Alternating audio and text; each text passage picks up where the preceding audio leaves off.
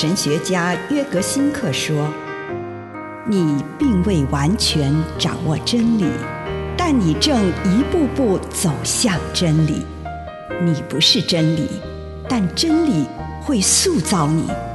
你还没有到达目的地，但你将会依循着耶稣的脚踪抵达终点，并且有一天，你将会说：一切都很好。”这是真的，上帝感谢你，让一切都美好。愿我们每一天都以诚实遇见上帝，遇见他人，遇见自己。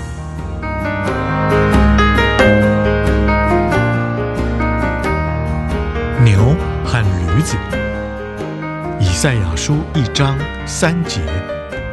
牛认识主人，驴知道主人喂他们的槽。我的子民以色列却不认识我，我的子民什么都不明白。尽管路加福音没有提过牛和驴子这两种动物，不过自从有了耶稣诞生的描绘之后，这两种动物总会出现在旁边。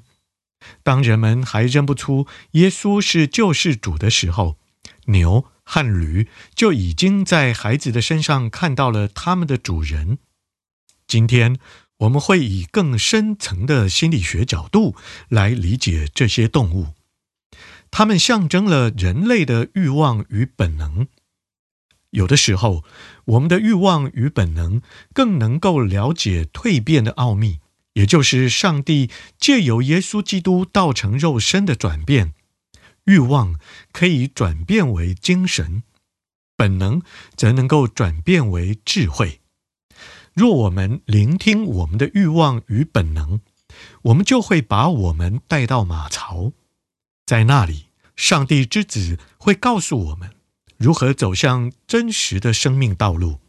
任何想要压抑欲望与本能的人，只能依靠理智生活，因为他想用大脑掌控与决定所有的事物。不过，他会因此失去许多机会，并且与自己产生疏离感，在那当中也不会产生任何新的事物。马槽边的牛和驴邀请我们放下人类理智过重的负担，谦卑地关注我们内心的动物本能。他们比我们的头脑更接近上帝之子。我们的头脑只能思考那位婴孩的事，却无法真正的认识他。以上内容来自南与北出版社安瑟伦古伦著作，吴信如汇编出版之《遇见心灵三六五》。Christmas Day, on Christmas Day, I saw three ships come sailing in on Christmas Day in the morning. And what was it, the ships so free on Christmas Day, on Christmas Day? And what was it, the ships so free on Christmas Day in the morning? Our Saviour Christ and His Lady on Christmas Day, on Christmas Day. Our Saviour Christ and His Lady on Christmas Day in the morning.